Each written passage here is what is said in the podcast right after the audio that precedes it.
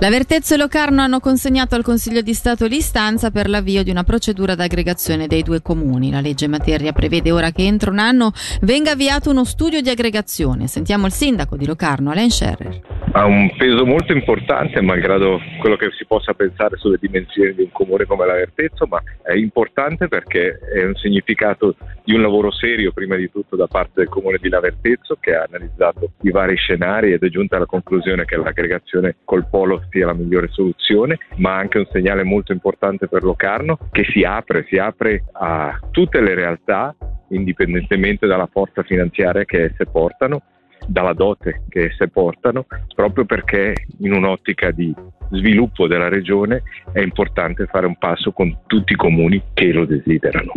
Sì, beh, questo è un mio chiodo fisso da, fin dal mio primo giorno come sindaco, quello dell'aggregazione. Evidentemente avrei sperato in un'aggregazione più ampia, però eh, le valanghe iniziano anche con i sassolini.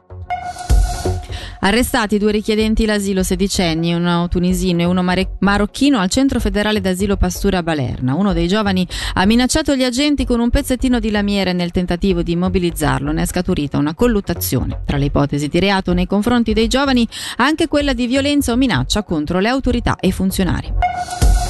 Sono stati pubblicati oggi sul foglio ufficiale i dati definitivi delle elezioni di domenica, evidenziando un errore che non riguarda solo i partiti. Ci dice tutto Angelo Chiello. L'errore di calcolo emerso nel post elezioni federali non riguarda solo i partiti, con il sorpasso del PLR al centro nel ruolo di terza forza del paese, ma anche i candidati. Anche in questo caso, dato che nel precedente non è cambiata l'attribuzione dei seggi, non ci sono cambiamenti rilevanti. Quello più significante però riguarda Greta Gysin dei Verdi, che nella correzione del calcolo si vede assegnare 298 voti in più per un totale di 22.619 preferenze. Marco Chiesa registra 33 voti in più, Alex Farinelli 13, Amalia Mirante 16 e Fabio Regazzi 2.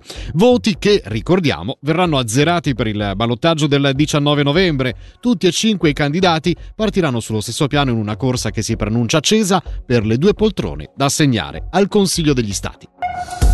Valcambi lascia con effetto immediato l'associazione di settore. La raffineria d'oro di Balerna, la più grande al mondo, ha presentato ieri le proprie dimissioni a causa di differenze inconciliabili.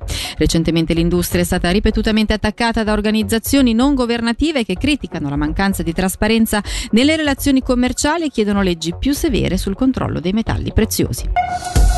Infine il Rabadan fa marcia indietro sui prezzi. Un comunicato pubblicato oggi sul sito della città di Bellinzona indicava tra gli altri anche una diminuzione da 40 a 30 franchi del biglietto per le serate di giovedì, venerdì e sabato. Il presidente della società Giovanni Capoferri ha però riferito che si è trattato di un errore di comunicazione. E per oggi l'informazione di Radio Ticino termina qui, informazione che torna anche nel weekend a partire da domani puntuale dalle 9 dalle 6 Bergamaschi. Grazie per l'attenzione, un'ottima serata a tutti.